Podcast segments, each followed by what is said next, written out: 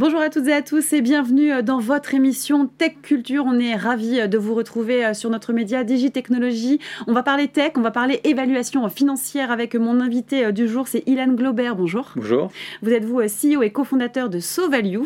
Vous avez créé, pour vous présenter très rapidement, une première entreprise spécialisée dans l'investissement en secondaire, puis SoValue, hein, dans le but de créer un acteur spécialisé, je le disais tout à l'heure, dans l'évaluation financière des entreprises de la tech.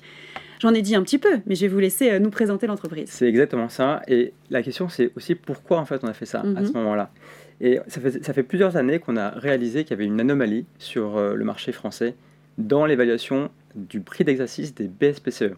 Mhm. Euh, c'est une anomalie qui, qui, qui n'a pas lieu aux États-Unis et en Angleterre, parce qu'en France, on survalorise à peu près de 100% le prix d'exercice des BSPCE.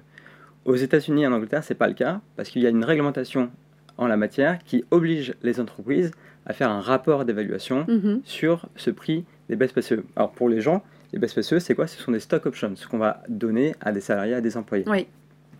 Et effectivement, euh, on a constaté cette anomalie et on s'est dit que c'était important aujourd'hui de le faire parce que 2022 a été une crise importante euh, pour toutes les, enfin, toutes les, les, entreprises de la tech mm. d'un point de vue valorisation. C'est-à-dire que les entreprises de la tech ont perdu 40%, 50% de valeur par rapport à l'avant-crise. Mm.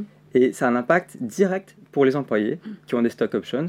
Et effectivement, quand on est sur un marché français où il n'y a pas de décote, où il n'y a pas une vraie valorisation qui est effectuée sur le prix d'exercice des BSPCE, mm. eh bien l'impact, il est très important pour eux. D'accord. Alors on sait que c'est un secteur complexe.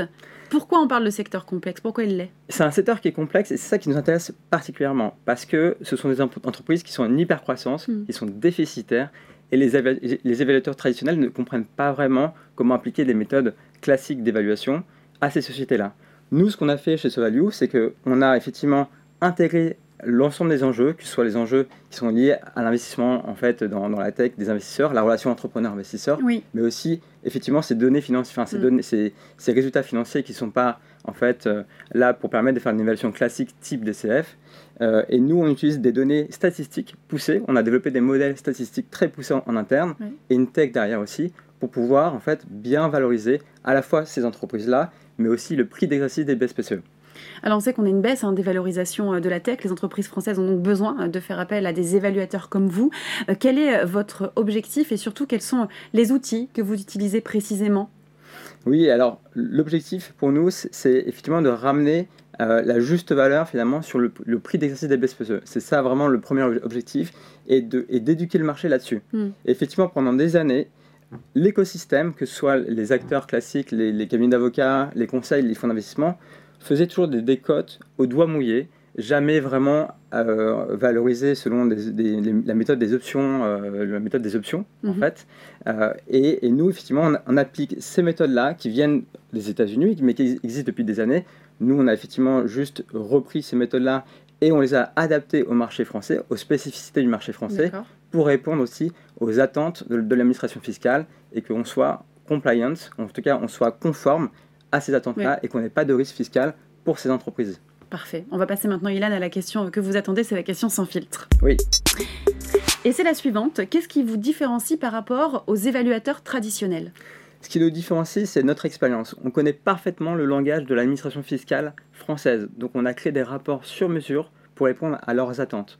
Et on connaît aussi parfaitement le langage des fonds d'investissement et, des entrepreneurs. On a côtoyé des centaines et des centaines d'entrepreneurs et de fonds d'investissement, donc on sait parfaitement les enjeux qu'ils ont et aussi on essaie de faire converger leurs intérêts quand on réalise ces missions-là. C'est pour ça qu'on a une approche très pragmatique, parce qu'on connaît le secteur, et c'est ça qui nous différencie essentiellement par rapport aux acteurs traditionnels, c'est que nous, on connaît le monde du VC, on connaît le monde de l'évaluation financière, et on fait converger ces, ces deux mondes-là chez SoValue.